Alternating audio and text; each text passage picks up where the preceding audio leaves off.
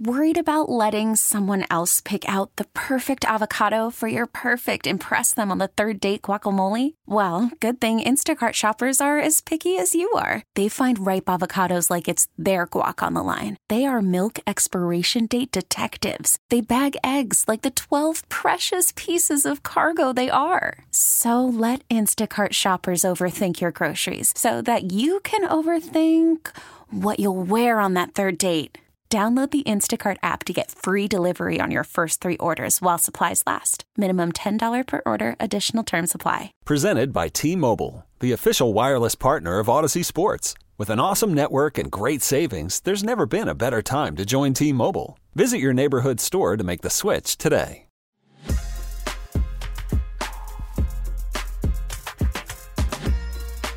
It's time for Come and Talk It with your host, Michael Cargill, brought to you by Texas Law Shield.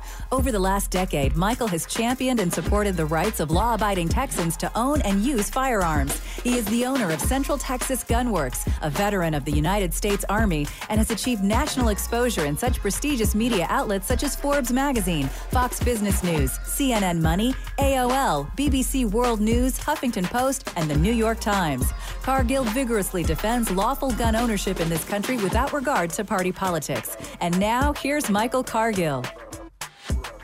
Good day, Austin, Texas, live music capital world. Let's praise the Lord and pass the ammunition. All right, so today we have inside the well, we have inside the studio. We're gonna have a special guest in the studio. We got someone we're trying to get connected with on Skype.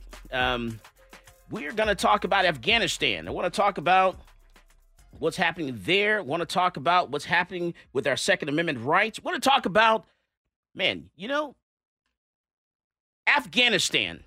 Here we are.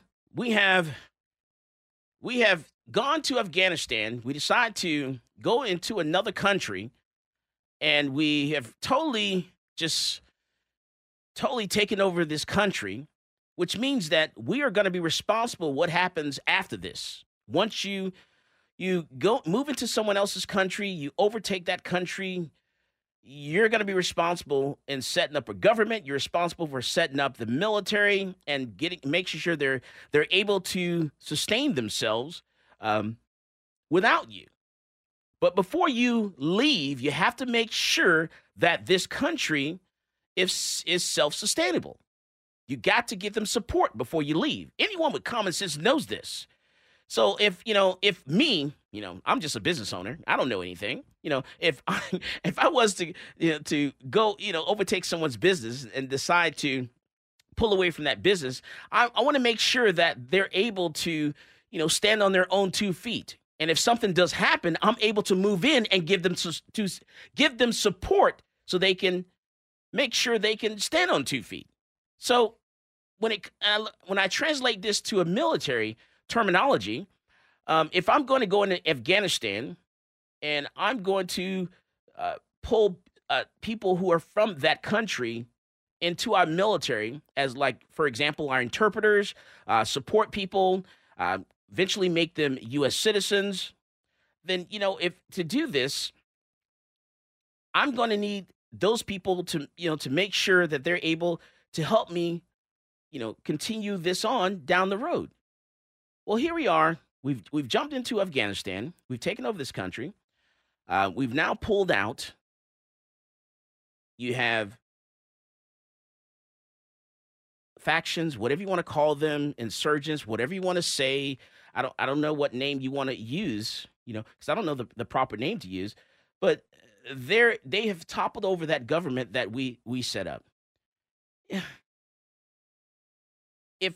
I'm going to be in that type of situation. I'm going to give that that military some type of air support. You got to give them some type of support in, a, in in case something was to happen. So here we are in a situation where, you know, we have this president, President Joe Biden, has said that you know what, uh, here we are in the United States. We're going to make sure that you, as citizens of the United States, you you can't have AR-15s, you can't have AK-47s. Uh, you know why? Because you know AR-15, you don't need that because AR-15, AK-47, you can't defend yourself against a military, you know, with those type of firearms.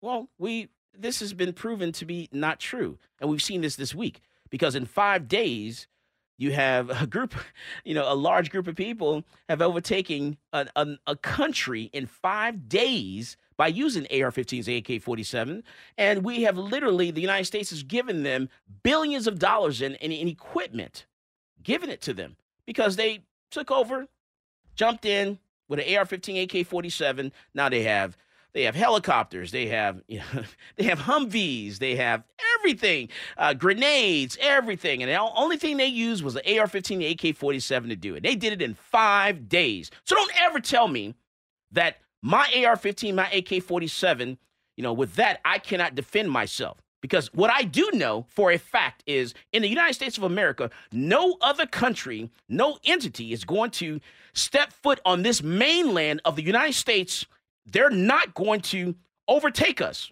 Because you know why? Because we have so many rifles, so many handguns, we have so much artillery. I have so many, so many rounds of ammunition in my home. There's no way you're going to do that. No way whatsoever. We're talking Blackhawks. We're talking, you know, oh my goodness, this is just insane. This is a disgrace. This administration should be ashamed of themselves I, there's no way in the world I would allow. I, I, I, just, you know, it. You have to be in the military to really understand this. You know, when it comes to accountability, when it comes to making sure that you have, you know, all the equipment you're supposed to have, this is a really big deal. You know, you can't let, you know, one night vision goggle go missing. You know, you can't let one rifle disappear. You know, this is it, it's very serious. We, the and this is not being talked about. This president is a disgrace. This is a disgrace. We have allowed billions of dollars of U.S. military equipment in the hands of terrorists, literally. We don't know where this equipment is. We haven't made any plans to go get it. If I was the president, I would send a division or two to secure this country and get our equipment back immediately immediately. We've just left people just hung dry, abandoned them. We have American citizens that are sitting over there trying to get out of this country, and we are doing nothing. No one's doing anything to help these citizens, American citizens. And even if they're not Americans, guess what? They are people that we use, we hired, we brought to our side to help us do what we need to do in that country. And now their lives are at stake because they're helping us. And we've left them high and dry, abandoning them, and no one's paying attention. If this was President Trump, if this was someone else, the media would be all over this. But they're ignoring this. I'm frustrated.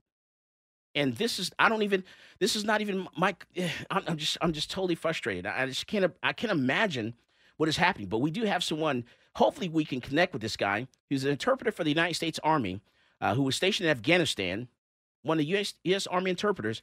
He's going to come on the show if we can get him on Skype to talk about what's happening because his family is there. And you need to hear this story. This is Michael Cargill, and you are listening to Come and Talk It.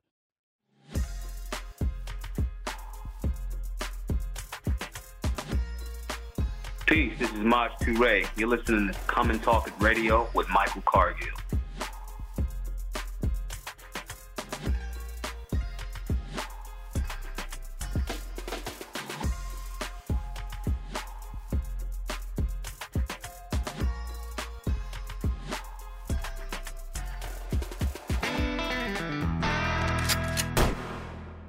Worried about letting someone else pick out the perfect avocado for your perfect impress them on the third date guacamole? Well, good thing Instacart shoppers are as picky as you are. They find ripe avocados like it's their guac on the line. They are milk expiration date detectives. They bag eggs like the 12 precious pieces of cargo they are. So let Instacart shoppers overthink your groceries so that you can overthink what you'll wear on that third date.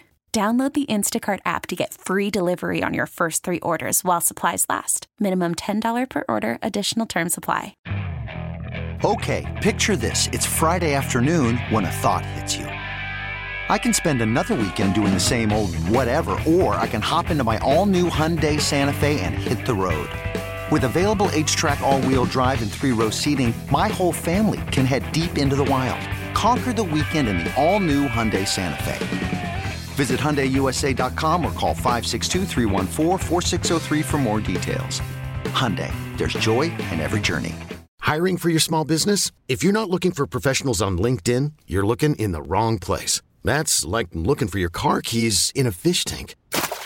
LinkedIn helps you hire professionals you can't find anywhere else, even those who aren't actively searching for a new job but might be open to the perfect role. In a given month, over 70% of LinkedIn users don't even visit other leading job sites. So start looking in the right place. With LinkedIn, you can hire professionals like a professional. Post your free job on linkedin.com slash recommend today. Talk 1370.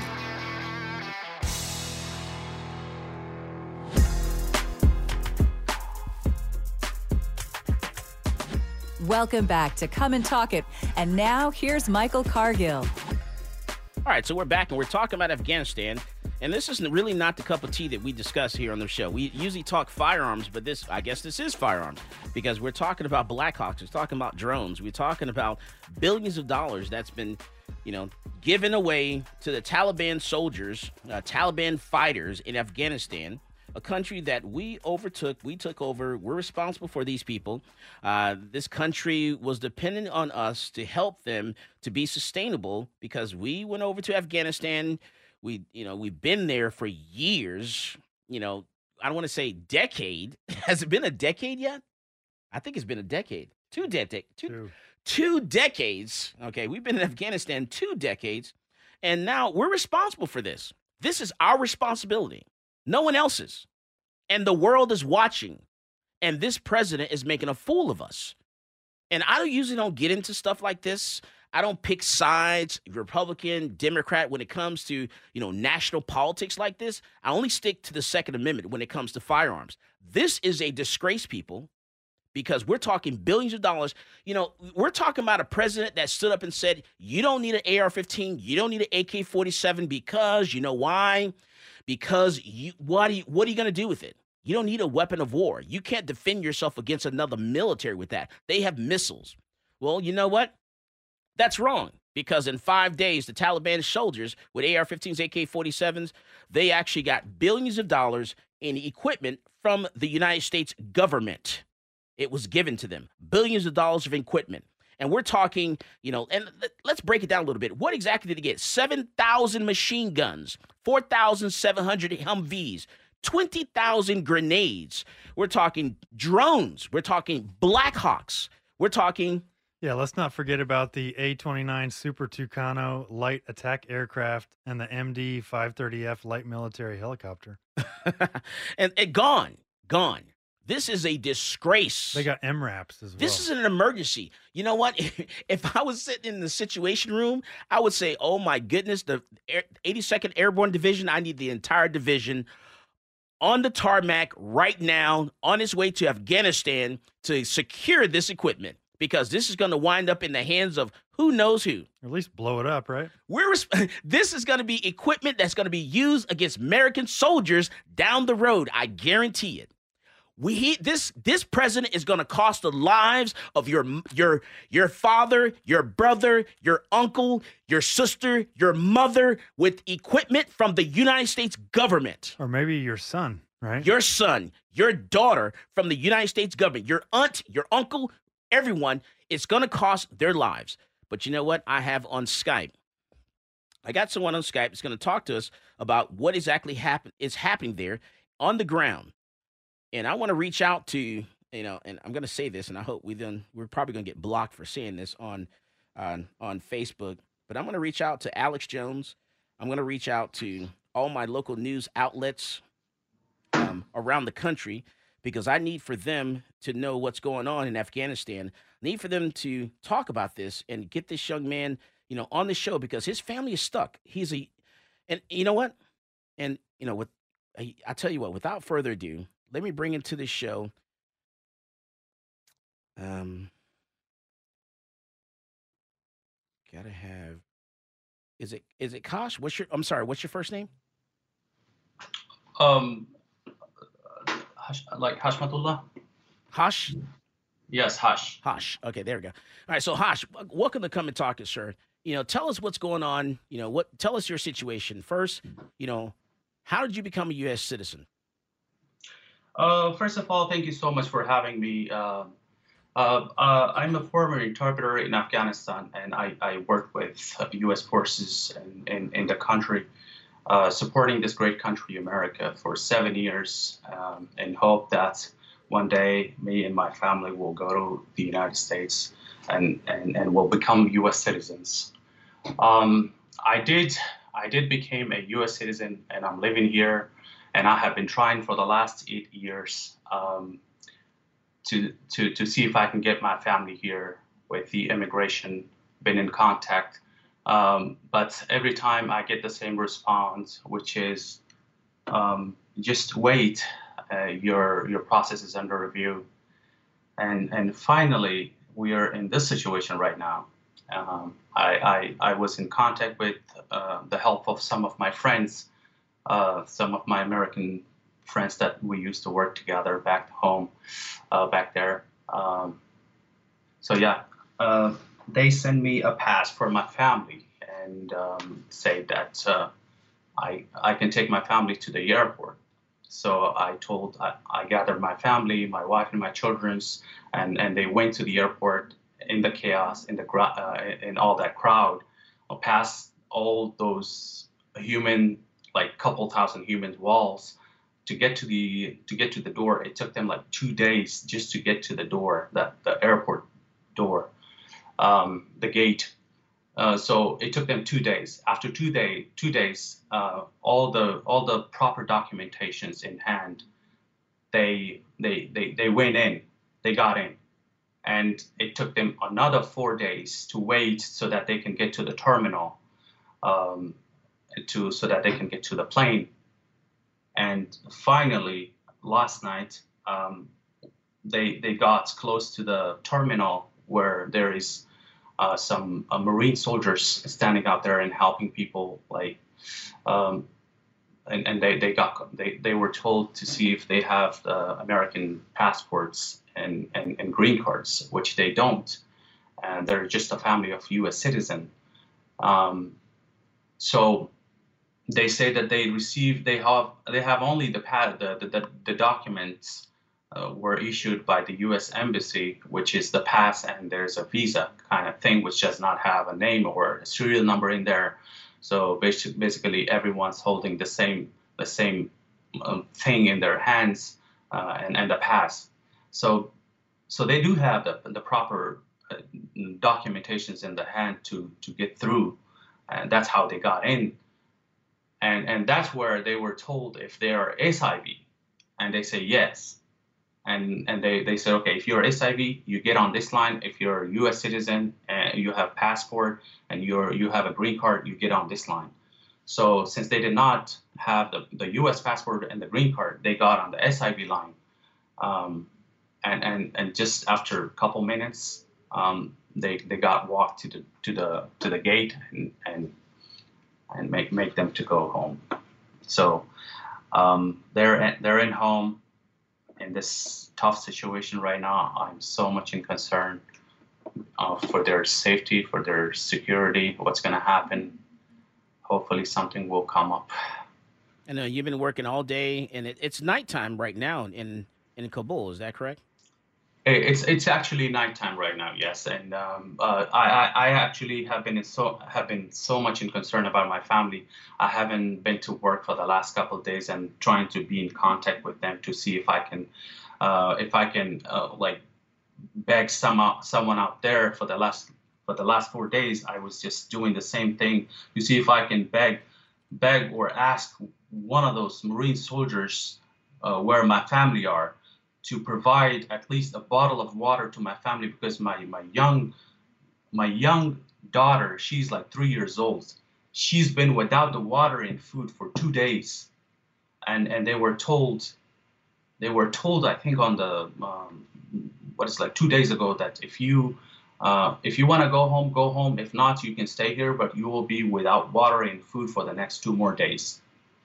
And how can a little child that is like three years old that's that's what I'm talking to you is exactly I'm not making anything. It's exactly what is going on, what happened to my family, and and this was uh, this was really I was doing everything as a father to see if I can if I can find a bottle of water to my daughter because I could not see my daughter to pass like she was getting unconscious. I could not see my daughter to pass without like to die for not having water okay?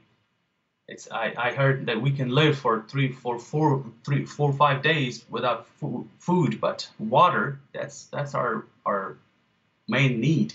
That's what we are built from. So this was like after all that struggle no water no food for a couple days like six days uh, and then finally they were sent home i'm i'm so much in concern i don't know what to do and so currently, right now, they're actually at the airport and they're just waiting, trying to get out. No, sir. Currently, right now, they are at home. They're back home. Okay. They back home. They were sent home because they do not have, uh, they do not have the the, the, the passport or, or you can say uh, the green card or or the visa. Some, or, or the visa. Correct. Yeah. Okay, so they don't have a visa to get out, so therefore they can't but, get on a plane to the U.S. But they do have they they don't have the visa which I received at the beginning of my of my journey of my journey, which was issued to me from the U.S. embassy, uh, which has my name and there's a serial number and everything that I made my journey to the U.S. They don't have exactly that that visa. What they have is a piece of paper which which, which just says uh, which just says a U.S. visa, and and it does not say any name on there, anything. So that's something that they have. So they have that. They have the pass, which was issued from the U.S. Embassy. They have the the uh, the path, the valid passport, all, all right, the valid on. documents. All right, hold on there, Hash. We're talking with Hash. He's an Afghanistan Afghanistan interpreter for the United States Army, and we're talking about Afghanistan. We're talking about Kabul. This is Michael Cargill, and you are listening to Come and Talk It. Hi, this is Stephen Williford, the Barefoot Defender. I get my global gun news from Michael Cargill at Come and Talk It.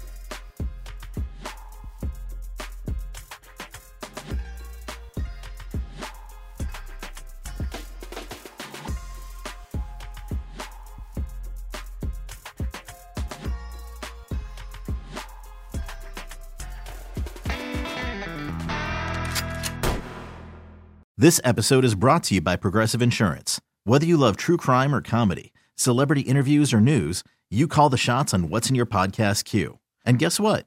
Now you can call them on your auto insurance too with the Name Your Price tool from Progressive. It works just the way it sounds. You tell Progressive how much you want to pay for car insurance, and they'll show you coverage options that fit your budget. Get your quote today at progressive.com to join the over 28 million drivers who trust Progressive. Progressive Casualty Insurance Company and Affiliates. Price and coverage match limited by state law. Hey, Rob Bradford here. I have set out on a mission with my good friends at FanDuel to prove what I have known for some time baseball isn't boring. Now I have a daily podcast to prove it with some of the most notable people in the baseball world screaming baseball isn't boring from the mountaintops or at least agreeing to come on our show. Players, managers, GMs, and yes, even the commissioner of baseball, Rob Manfred. It has been a constant wave of baseball's most powerful voices. So join the revolution. Subscribe and soak in Baseball Isn't Boring. Listen on your Odyssey app or wherever you get your podcast. You'll be glad you did. Talk 1370, the right choice. Welcome back to Come and Talk It. And now here's Michael Cargill. All right, we're talking about uh, Afghanistan. We're talking about what's going on right now in Kabul at the airport. We're talking about Hamid Karzai International Airport. We're talking with Hash. Um, he's a you know he's an interpreter for the United States. Was an interpreter for the United States Army. He's now living here in Austin, Texas, and he's a U.S. citizen and he has his his daughter. He has his family. Uh, they're trying to get out of Afghanistan to get here to the United States. He's been working tirelessly around the hour, uh, around the you know the days here, the weeks of trying to get his family out of Afghanistan um, into the United States, and it, it's we we're responsible for this. This is our responsibility. You know, are we able to evacuate the entire country? You know, is the right thing to do to send the military in there to stabilize this country? Is that the right thing to do? You know, how many people are we going to evacuate? Is is this even is this possible to evacuate so many people in such a short amount of time? You know, should we send a couple of divisions to Afghanistan to stabilize this country and bring it back to some type of stability because we are responsible for this. This is embarrassing. Uh, Maria says this is embarrassing and ashamed of the actions of our leaders as a retiree and to to have seen firsthand the loyalty to the U.S. of these interpreters. You know, these interpreters have put their life on the line for us to help us out to do the work that we need to get done. They put their family lives on the line. And now we have abandoned them. We've left them and just walked away. This is a failure of our leadership. And this needs to be fixed immediately. Immediately. And so we have um, on Skype, we have Hash, and he's telling us about his family. And Hash is saying his family's tried to go to the airport. They've tried to get out of the country, uh, don't have the right documentation. They don't have a visa to get out of the country, to leave. So they're unable to get out. He's a citizen. Um, he's a U.S. citizen. Go ahead, Hash. Uh, they do. They do have the. They, they do have the proper documents. They have everything, like know, whatever was issued. Uh, they, they just don't have like the U.S. passport and the green card. You know, that's that's all they don't have. But they do have every other documents that was issued from the U.S. embassy that they can make it through, and and they are they are eligible. So they just don't have the visa to make it out. They they just don't have the passport and and uh, the the green card. All right. So and you said your your daughter is there and and and she's going in and out of consciousness. Can you tell us a little bit more about that? Um, my daughter, actually, my wife and my four childrens. So my daughter, like, I, I, I brought in exa- an example of my daughter because she's like three years old. Okay.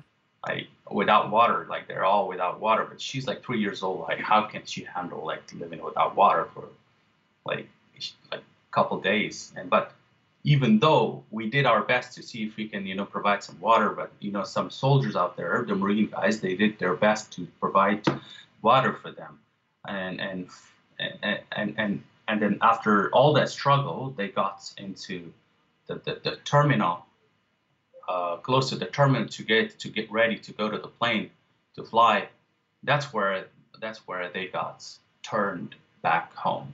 They were like, hey now, now, Hash, tell me, you know, what what do you think we can do? What can we do to help you out? Um, so there, there are a couple things. First, we need we need a um, a good plan, which means that there are people that are actually in to see if we can provide them with water and food because there are children and women's, you know, and and the wait time is way too long. That's not like a day, two, three. That's like at least four or five days just to get to the airport you know. Uh, so first they don't have water they don't have food people that are in. And we need to get those people out of there people that are in the airport expedite the process get them out and then leave uh, release the gate you know by by making sure that everyone has the proper documents. Get them in and get them out you know that's the process like the wait time we need to work on to not to like which we should expedite. That's but most importantly people that are in actually they don't have water and food. They can wait for a couple days that's fine as long as they have the the food and water.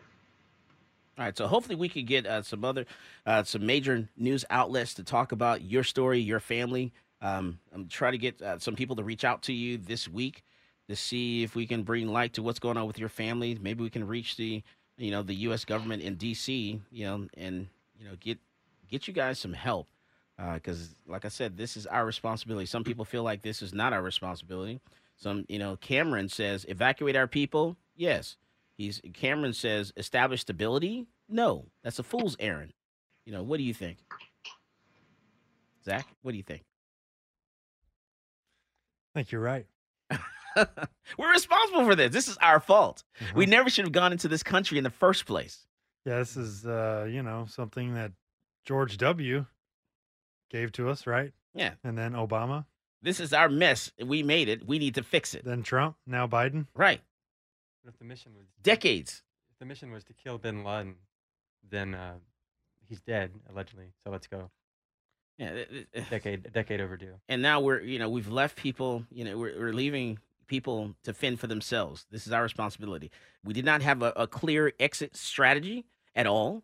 Uh, we we bailed out didn't provide air support whatsoever uh, to make sure that the military that was there was able to you know to hold up you know against the force that was attacking them you know because in in for soldiers U.S. soldiers you know when you're faced with a situation where you're under attack you can actually call in an airstrike but if you pull those resources back you know now you know they can't call an airstrike because airstrike because we pull those sources out now so you know, I, you know, and Hash, I want to thank you for coming on the show, and I hope that we can, you know, reach out to some people and get you guys some help. I'm going to share your information with some people that I know, and hopefully they'll reach out to you tomorrow, um, uh, later on this week to, you know, hopefully get your family out of there. And I want you to stand strong and hang in there because you're you're an awesome guy, and I know you've been working around the clock try to try to help your family. Thank you so much. I really appreciate you. No, sir. We appreciate you. Thank you for being an interpreter for the United States. Thank you for working with the United States Army, and thank you for keeping our soldiers safe. And we're going to try to keep your family safe. And and and very last thing I want to say is that uh, coming to the U.S., becoming a U.S. citizen, I I, I was believing that the that Joe Biden will help me and my family to get them over here. I, I voted for him. I believe that. And now, since they sent my family back home, you know, I'm about to lose my hope and and say um, to to say maybe I, I, I regret that I, I voted for him because I I my, my family is my first. You know, I want my family here uh, for for the service that I did. I even lost a member of my family in the service for the U.S. for this great con- country, America. So, uh, please please help evacuate those people from there. Uh, they did from they did they did serve this country from the bottom of their heart, and they do have the proper documentations. Um, as soon as possible. Uh, that's that's all I want. Thank you, Hash. Appreciate you. And we're going to pray for you and your family. Thank you, sir. Thank you, sir, for coming on the show. All right, so I want to change gears a little bit. I want to talk about, guess what we're going to talk about now? I want to change gears. I want to talk about guns and more guns. Shocker. Yes, that's what I want to do. Uh, I want to talk about a story that you, you you brought to me, the rare breed rare breed triggers. And there's a video, there's a statement by Rare Breed Triggers. They released a statement on August the 19th, you know, in response to the ATF. Take a listen to this.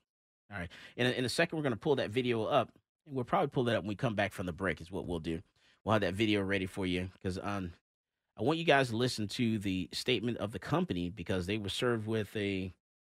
Cease and desist order Uh, Ed, get a little closer. They were they were served with a cease and desist from the ATF on July 26th. All right, so a cease and desist letter.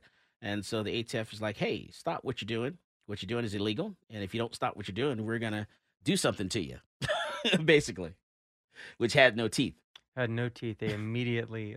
First of all, they're owned by a lawyer, so they immediately they immediately uh, fired back that um, the definition of machine gun is not met by uh, by anything that the trigger performs, and that they have uh, four expert witnesses who used to be high brass with the ATF that the ATF has used as wit- as expert witnesses in their own cases that they're now going to use against the ATF. So it's about to get spicy. Mm. All right. Oh, this is going to get good. And you brought some toys with you. I did. You brought some stuff with you that I've, I've never seen. And it's going to be interesting for radio. And for me to say I haven't seen something, that's a big deal. I'm telling you right now. You because I was like, what is that? How does that work? You know, for me to say what is that and how does that work, you know, that that says a statement there. So you brought some stuff and uh, and I love toys. You know, I love I love to play. This is man time here. This is like this is alpha dog time. the theater to the mind will That's be, right. have to be used for the radio audience. Yeah, but- yeah, yeah. No, no, because we're gonna we're gonna yeah, that's right, radio audience. You're not gonna see this, but the people on Facebook and the people that you know look at it on the website. Yeah, we're uh, gonna have to describe this in detail to them, uh, like Right. a Amazon unboxing. Right. I'm just So here's with a, words.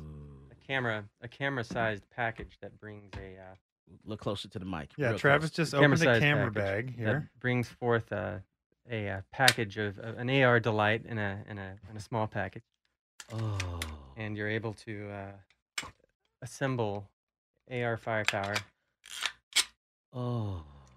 and uh, Quickly, he did that rather in quickly. uh, less than ten seconds. That's right. It's a fantastic truck gun. Oh my goodness! Look at this. Oh, nice. And all right, so what when cal- you shoot this gun, That's a you 5.56 can do nothing, weapon. You So- can't not smile. All right, so Right. tell me what caliber this is. That is 5.56. Okay, so this is a 5.56, Mhm. and this is considered a pistol. It's an AR pistol. AR AR pistol. pistol. All right, so it's a Saint AR pistol. Correct. Saint Edge. Uh, and what describe the stock that's on this? Oh, that's called the, the Law Tactical, and that is a folding stock, which allows even greater um, packaging. So, w- w- when you want it to be something to be compact, you're able to set it aside and use it as a truck. And this is not what I was talking about. What I didn't know what it was. Uh, we'll we'll show you that No, when we come that's back com- from the break. But uh, and then describe this uh this the site that's on here. Oh, that's just a, a simple AR Vortex. Uh, it's a Spitfire. It gives you a one-time magnification. It, this is so that you're able to have just a little bit of of a, of a great uh, etched reticle optic when you're in close quarters. Nice. And so this is what I should use inside the home to defend my house because it's nice and short. I don't have to expose the uh, majority of my body to stop a threat, and I can have an extended magazine. Um, I could I could put a thirty round magazine. I could put a drum on this, right? You can.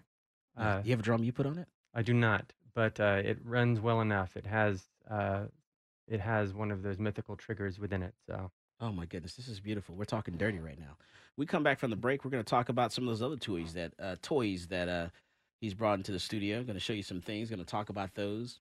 Um, we may even take this sucker apart, try to clean it, become one with it. You know, mm, my precious. This is my precious. This is Michael Cargill, and you are listening to Come and Talk It. This is Coley on Noir, and you're listening to Come and Talk It with Michael Cargill.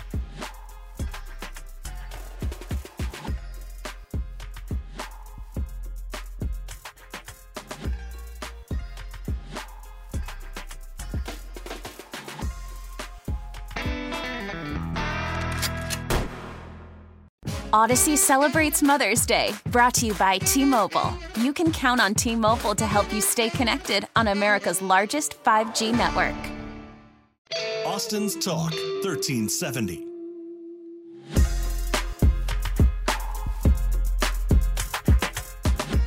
Welcome back to Come and Talk It.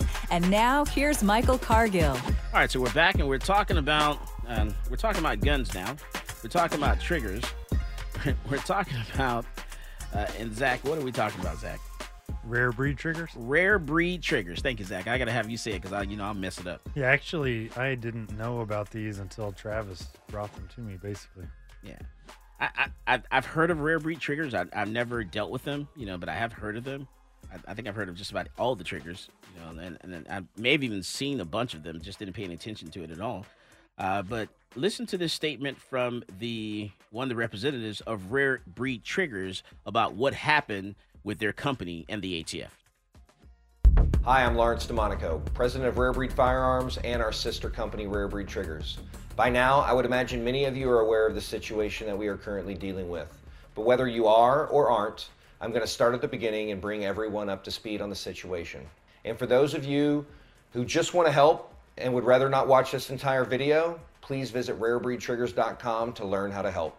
On July 27th, Craig Saier, the special agent in charge of the Tampa field office of the Bureau of Alcohol, Tobacco, Firearms, and Explosives, accompanied by a government attorney, personally served Rare Breed Trigger's owner and attorney with a cease and desist letter informing us that our trigger, the FRT 15, had been determined to be a machine gun by the ATF. The letter stated that we needed to immediately cease and desist the manufacture and sale of the FRT 15, and that we needed to contact the ATF within five days to discuss a plan to address the FRTs that have already been distributed. The directives laid out in the cease and desist were based on an alleged examination performed by the ATF finding that the FRT 15 had been properly classified as a machine gun as defined by the National Firearms Act. I say alleged examination because no copy of the examination was provided with the cease and desist. And during the conversation that followed, not only did Special Agent Saier admit he had not actually seen a copy of the examination, but in addition, Special Agent Saier stated that he hadn't even seen an actual sample of the FRT 15 trigger. Contrary to the findings in their alleged examination, the fact of the matter is that the FRT does not, cannot, and will not fire more than one round by a single function of the trigger, period. That's important to note because that is probably the most pertinent portion of the definition of a machine gun as defined by the Gun Control Act and the National Firearms Act. Despite this fact, along with the absolute lack of any evidence or strict proof to support the ATF's claim, we immediately responded to their cease and desist to inform them that we did not agree with their claim, we would not be complying with their demands, and followed up by filing a lawsuit in the United States federal court for the Middle District of Florida. So one might reasonably ask how we could be so confident in our opinion of the facts and be so brazen in our noncompliance. In order to explain, I'd like to go back and talk about the early stages of the FRT. Before ever bringing the FRT to market, we did a tremendous amount of due diligence to ensure it was a perfectly legal semi automatic trigger. Not only did we consult numerous attorneys, but we also sought out the most well known and well respected subject matter experts in the entire firearms community to provide us with their expert legal opinion on the FRT. To ensure we were thorough, we didn't just settle for one or two experts. We sought the legal opinion of four subject matter experts. The first expert was Kevin P. McCann, Esquire. Mr. McCann is a practicing attorney and is a former ATF resident agent in charge who retired from the ATF with 25 years of service. The second expert was Daniel O'Kelly, the director of the International Firearms Specialist Academy in Dallas, Texas. Mr. O'Kelly is also a former senior special agent and the chief firearms technology instructor at the ATF National Academy, where he wrote and co wrote the entire firearms technology course of study used to train agents and investigators on, among other things, what is and is not a machine gun as defined by federal law. The third expert was Rick Vasquez, another former ATF special agent and former acting chief of the Firearms Technology Branch, where he served as the ATF's expert on all Gun Control Act and National Firearms Act identification and classifications. And for those of you that don't know, it is the ATF's Firearms Technology Branch that actually does the assessment on items like the FRT 15 and makes the determination on whether or not it is a machine gun per definitions in the Gun Control Act and the National Firearms Act. The fourth expert was Brian Luettke, the president of Firearms Training and Interstate Nexus Consulting in Grand Rapids, Michigan. Mr. Luettke is also a former ATF special agent, having served 22 years with the ATF. During that time, he served as an instructor at the ATF National Academy, where he taught the application of the Gun Control Act and the National Firearms Act identification and classifications. And in his last position with the ATF, Mr. Luettke served as the chief of the Advanced Firearms and Interstate Nexus Branch, a sub branch of the Firearms and Ammunition Technology Branch. All four of these experts separately concluded that the FRT 15 is not a machine gun. Now, numerous people have asked why we did not seek an opinion letter from the ATF before going to the market. And the simple answer is as we had already done our own due diligence by consulting with these four experts, all who determined the FRT 15 to be a perfectly legal semi automatic trigger, it was unnecessary to seek the approval of the ATF, as semi automatic triggers are not a regulated item. And before anyone makes the assertion that we simply shopped around and cherry picked for experts that would agree with our own opinion, I'd like to remind everyone that these are the same experts that had testified on behalf of the DOJ and ATF in countless cases and criminal prosecutions as to what does and does not constitute a machine gun under federal law. So, simply put, these aren't our experts, these gentlemen are the experts. As a result of the conclusive and absolute findings of these experts, we are confident that every action we have taken is legal and within the boundaries of the law. As a result, in the lawsuit we filed in the United States federal court for the Middle District of Florida, Orlando Division, we are asking the court to halt the ATF from one, forcing rare breed triggers to cease operations, two, seizing any property or records from rare breed triggers, and three, seizing any property currently possessed by the customers of rare breed triggers. In addition, we are asking the court to rule that one, the ATF's conclusion that the FRT constitutes a machine gun is without authority and contrary to the plain language of the statute. And two, their claim that the FRT is a machine gun is arbitrary, capricious, an abuse of discretion, and otherwise not in accordance with the law. Further, we have asked the court to rule that the ATF's attempt to redefine the definition of machine gun to reach the FRT one is in excess of the agency's statutory jurisdiction and authority and is short of the agency's statutory right. And two, that their arbitrary and capricious attempt to redefine the definition of a machine gun to reach the FRT will also prohibit the ownership, possession, and use of firearm accessories that are not prohibited by the relevant statutes. Of course, Now that the ATF has finally produced the alleged examination report, we will be adding to our complaint the specific elements of why and how the exam is without merit. Now, I would like to specifically address everyone that is currently concerned about owning or possessing an FRT 15. There have been a handful of gun tubers and other henny pennies that have been screaming that the sky is falling, and everyone that currently possesses an FRT 15 has become a felon overnight. While some of that is purely clickbait, many others are simply misinformed. No one has committed a felony or become a felon yet by simply owning an FRT 15. Just because the ATF has determined the FRT 15 to be a machine gun doesn't make it so. I'd like to point out that the only entity that's been served with the cease and desist is Rare Breed Triggers. That specific cease and desist has zero relevance to anyone that may have purchased and currently possesses an FRT 15. And now that we filed a suit against the ATF, DOJ, and Attorney General, all parties involved must go through the motions and the litigation must play out before an actual legal ruling is made on the classification of the FRT 15. Not until such time can the ATF address the FRTs that are currently in circulation. While the ATF is certainly attempting to turn you into a felon, they would have to first charge, prosecute, and convict you of having a machine gun before succeeding in that endeavor. And while we're on the topic, I'd like to mention that to date, there has not been one single person prosecuted and convicted for having a bump stock. As we all should remember, it was another arbitrary reinterpretation of the law that allowed the ATF to reclassify the bump stock as a machine gun. And while they may have reclassified it as a machine gun, we all know that the bump stock doesn't actually meet the legal definition of a machine gun. I make this point because there's only been one person to date that's actually been charged with having a bump stock, but that case was quickly dropped after the individual's defense attorney received an expert legal opinion letter from Rick Vasquez stating that the bump stock is not a machine gun. And keep in mind, Rick Vasquez is one of the same experts who has also already gone on the record stating that the FRT 15 is not a machine gun.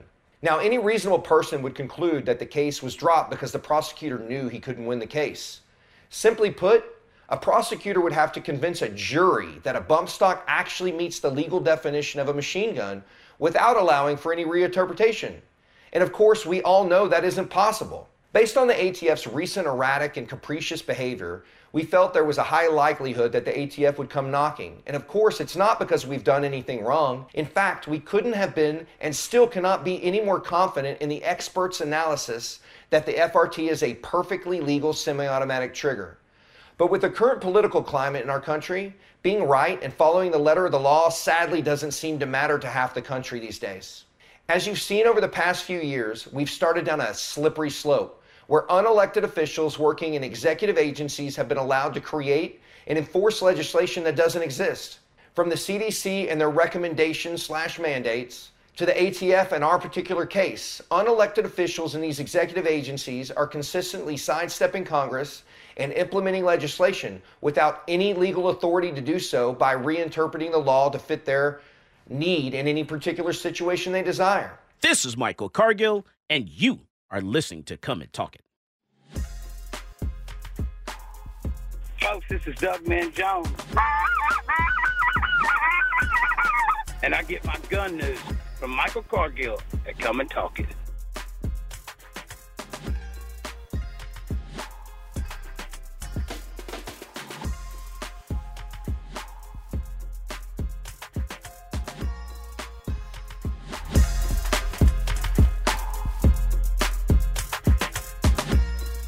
Welcome back to Come and Talk It. And now here's Michael Cargill. All right, we're back. We're talking about rare breed triggers. And um, so Travis was saying during the break that there's similar triggers. There's another trigger that's similar to the rare breed, correct? Correct. Yes. All right, so a little close to the mic. There's- And and I'm so sorry. so tell me, you know, about these two triggers. Well, there's one called the Tac-Con 3, which came out several years ago, and it actually has a letter from the ATF saying that it complies with uh, the NFA and that it's not an NFA item. Um, but it achieves a, sim- a very similar rate of fire, and it actually has a select switch on it, which is not on the FRT. And they're very similar, conceptually the same. They're just engineered a little bit different, with the FRT having a more efficient design. And so basically, uh, the FRT is being accused of being a victim of its success by by the uh, ATF. Right. And so um, but then, you know, we we've been in situations where, you know, you can have like, you know, a bump stock, you can have something else, and the ATF says, okay, well, this is illegal, the bump stock, but then this over here, you know, is actually, you know, one thing is legal, another thing is illegal. We've been in that situation before. Well, the bump stock had a letter originally, didn't they? right? I believe they did. Yeah. It did. Yeah, absolutely. And so you're saying the rare breed did not. Ha- so the rare breed did not have a letter, Right. But, a semi-automatic trigger is not required Right. to have a letter. right? So and and I think they have a good leg to stand on Mhm. when it comes to this because it's not a machine gun. It does not turn a rifle into a machine gun.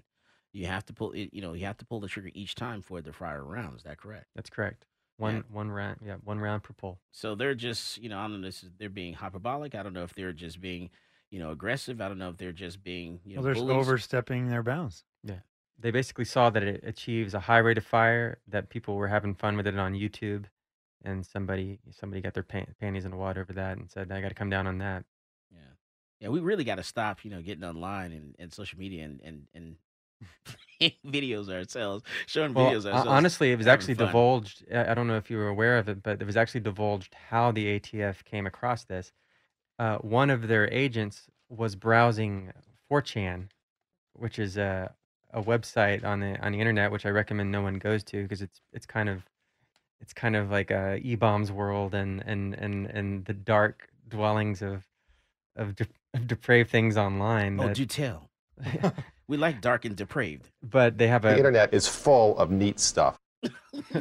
but they have a gun they have a gun section and apparently it led him to recoil.com or recoil magazine i forget which they're called had a had a had a kind of had a write-up about them and a video of them and that made the atf agent uh, go wait that's a machine gun it looks like a machine gun and he and he called it into the tech office and the tech office couldn't get a hold of a of a of a sample so they actually got on gunbroker and bought one so they could get a hold of one because they were sold out on on the rare breed website Yeah, supply and demand, buddy. Right.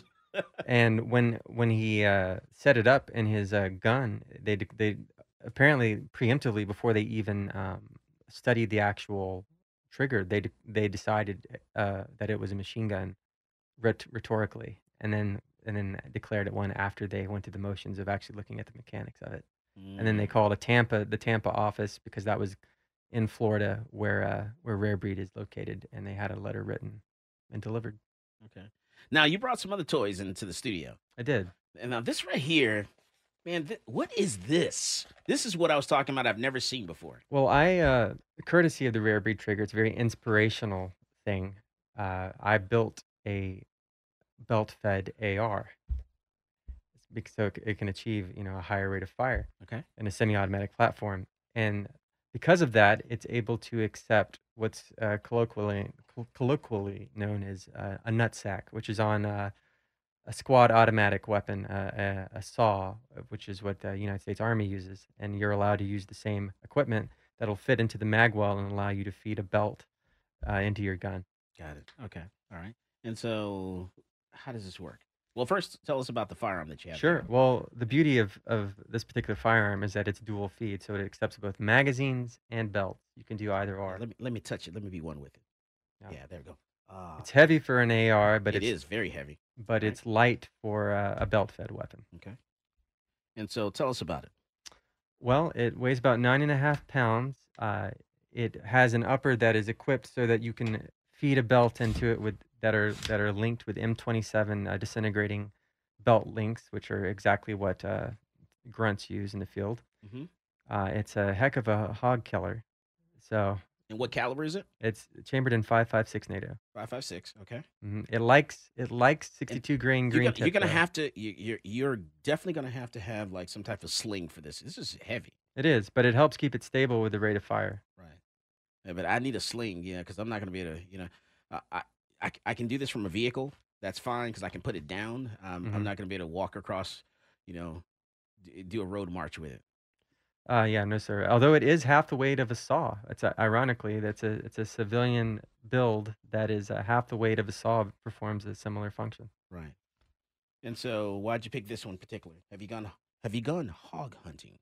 Well, I'm still fine tuning the fine tuning the weapon, but yeah, that is the plan. Um, it is uh, this particular this particular build was inspired because that is that is the the best civilian uh, uh, belt fed upper that uh, that one can purchase, and uh, works within the AR platform so that you can use magazines, keep it lightweight, and uh, have just an absolute blast with it.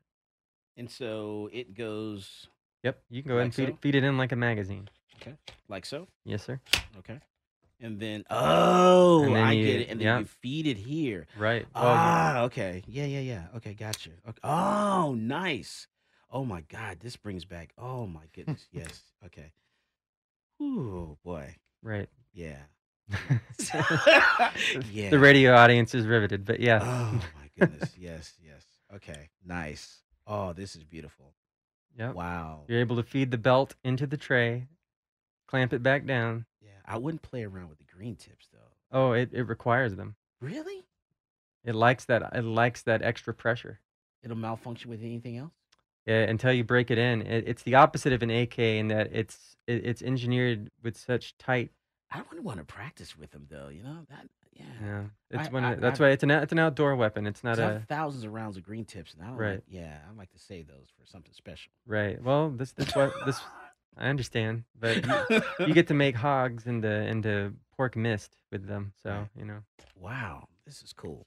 Yes, sir. Guys, check this out. I mean, if you're looking on, you're looking on the on the video here. This is really neat. So it uses some of the gas pressure, or is it piston in It is. order to It's a strip piston. the links it's, off? It's piston driven, but it has three different gas ports. And so we're going. This goes on top. This goes this way. No, sir. The uh, Here, yeah, you would feed it, feed it there. and then bring it down. Yep. Okay. So How- one how of the you pull it a gas ports. Uh, The right here, there's an adjustable gas port on the oh, piston right there, Uh-huh. and then you can you can put it to the, the setting that's appropriate to adverse adverse conditions or what have you. so it needs a lot of gas and pressure in order to actuate all Yeah. this going on. Oh, absolutely. Yeah, because it has a you know the bolt carrier has to cycle quickly enough to, to keep up with the rapid fire and put the put the bullet back in the battery.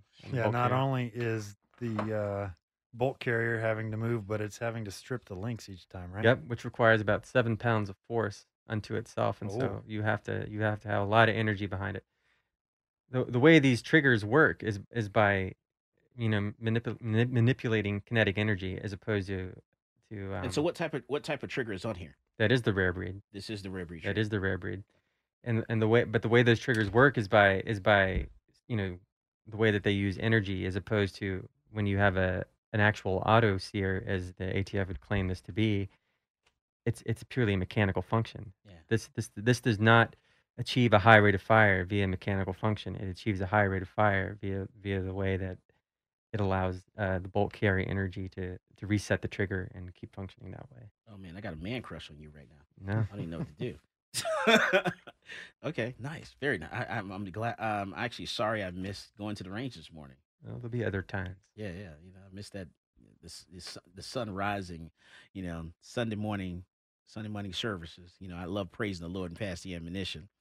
You know, doing a little prayer before we shoot, and then fired off a couple rounds. I definitely missed that. That's that's a nice that's a nice firearm there. Yes, All right, you got you got to pull out some more more toys for us.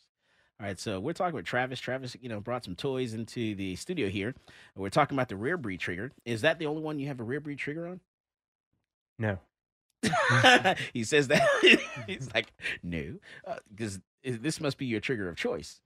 For the AR platform, uh, it's pretty much the most fun you can have. Why this one? Why not something else? The rare breed trigger? Yeah. Because it is it it is a trigger that allows you to pretty much maximize your Second Amendment rights in a in a semi-automatic platform. That- Absolutely maximize it. That's Yeah. a good way to put it. Why? I'm going to push you on that. because your rate of fire uh, is not is not uh, is not um, can, is not restricted by by uh, the NFA. It, it it allows you to to show that bureaucrats can do anything that they want to do to try and limit the capabilities of of Second Amendment uh, gun owner, uh, advocates and gun owners. But the fact of the matter is that uh, we will uh, always have evolving technology in the firearms industry, and semi-automatic weapons uh, are always going to evolve. Whether they go from muskets to AR-15s, and trigger technology is going to evolve with it. And the fact of the matter is that semi-automatic triggers can uh, achieve a high rate of fire without being automatic weapons uh, in the 21st century, and that really, really bothers the ATF. All right, so we have a roll sheriff in Illinois. He has quit his job after 34 years because of the just it's he's it's just impossible for him to do his job there as a sheriff. Also, Chicago juveniles arrested for carjackings has nearly doubled in 2021. Crime is on the rise in in all of our major cities around the country uh, in 2021. It's so high uh, here in Austin, Texas. You know, we've increased our crime so much. We're going to talk about that we come back from the break. This is Michael Cargill, and you are listening to Come and Talk It.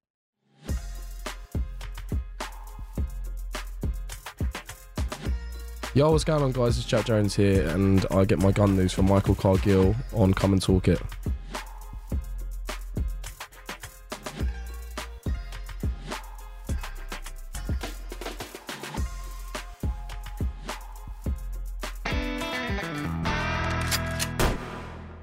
Seventy. Austin's Talk 1370.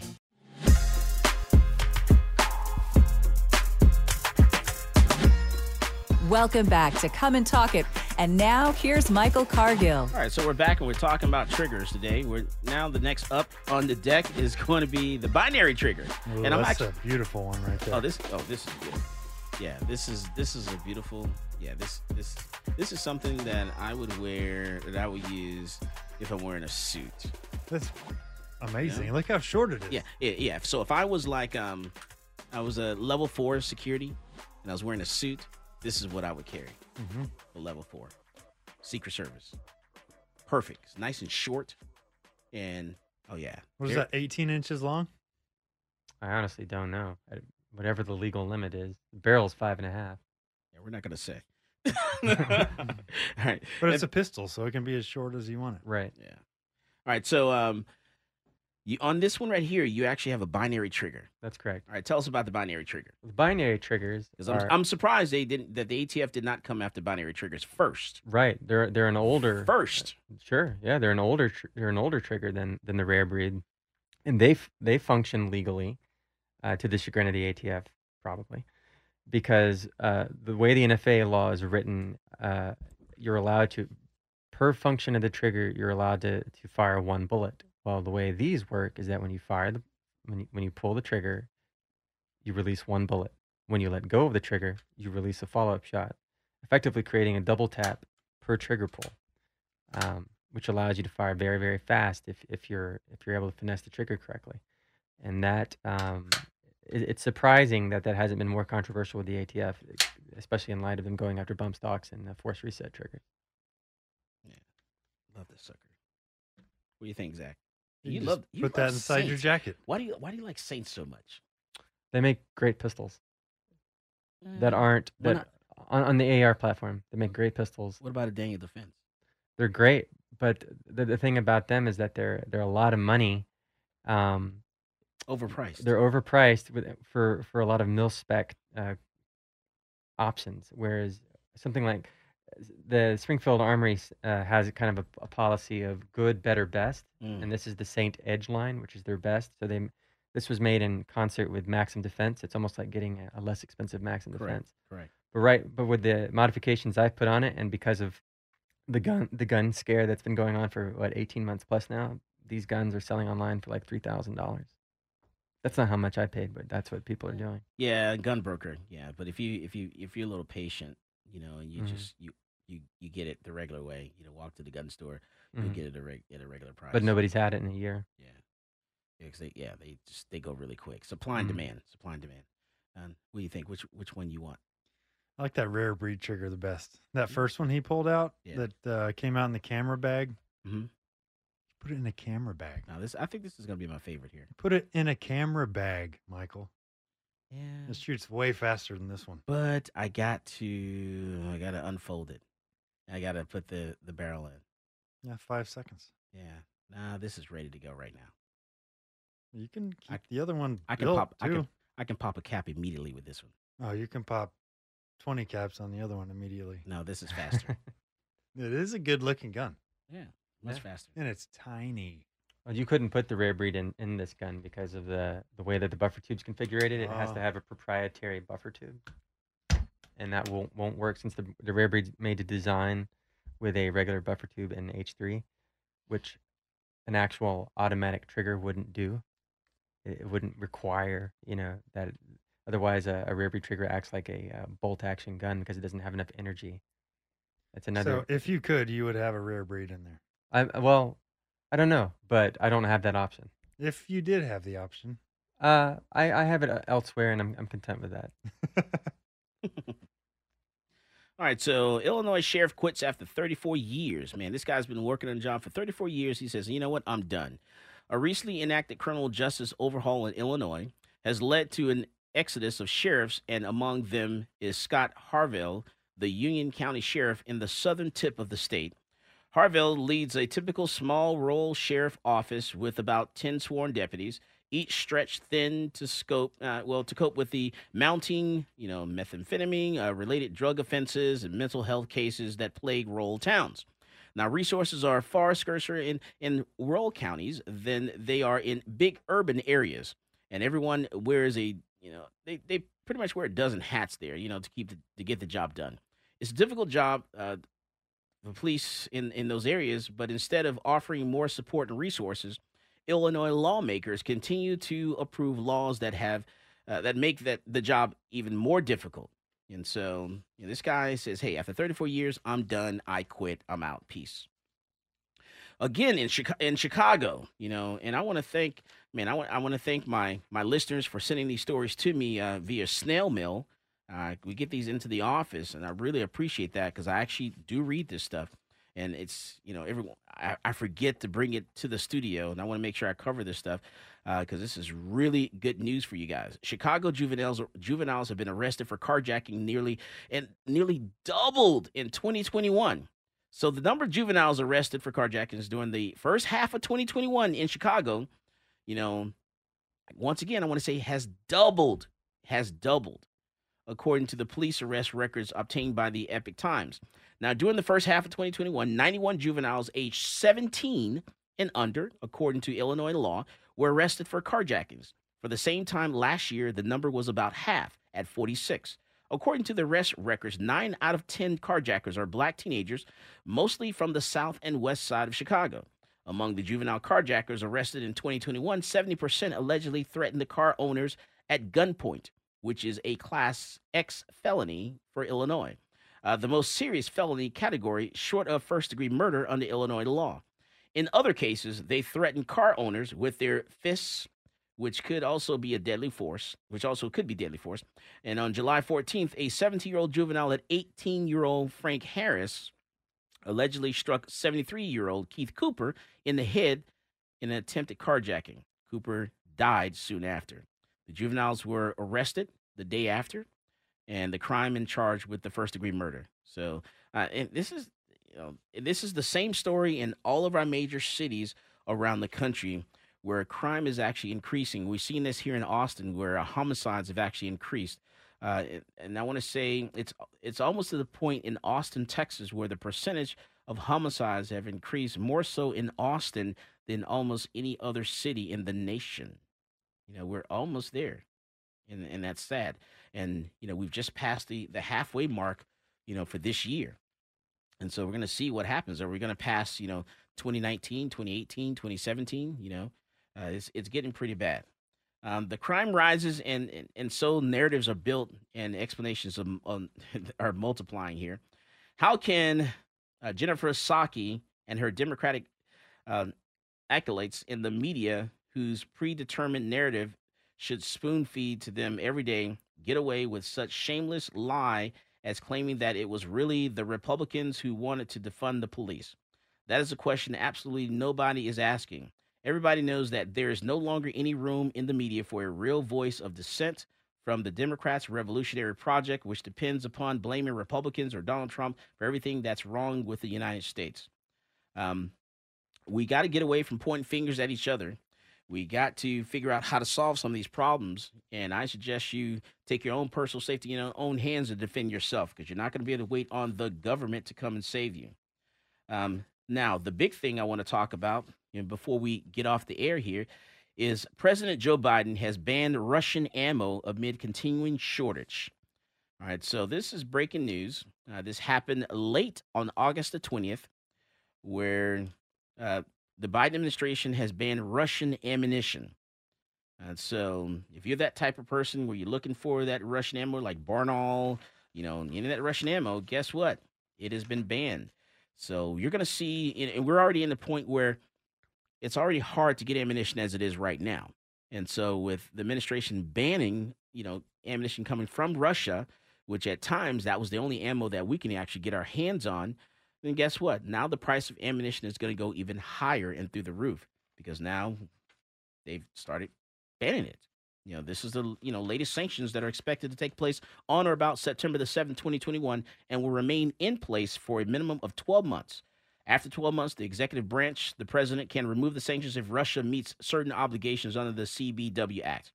While not a total surprise, this will still have an overall negative effect on the uh, unstable ammunition market. As always, more guns equals less crime. You go out there and you buy yourself a gun. You've been listening to Come and Talk It with Michael Cargill.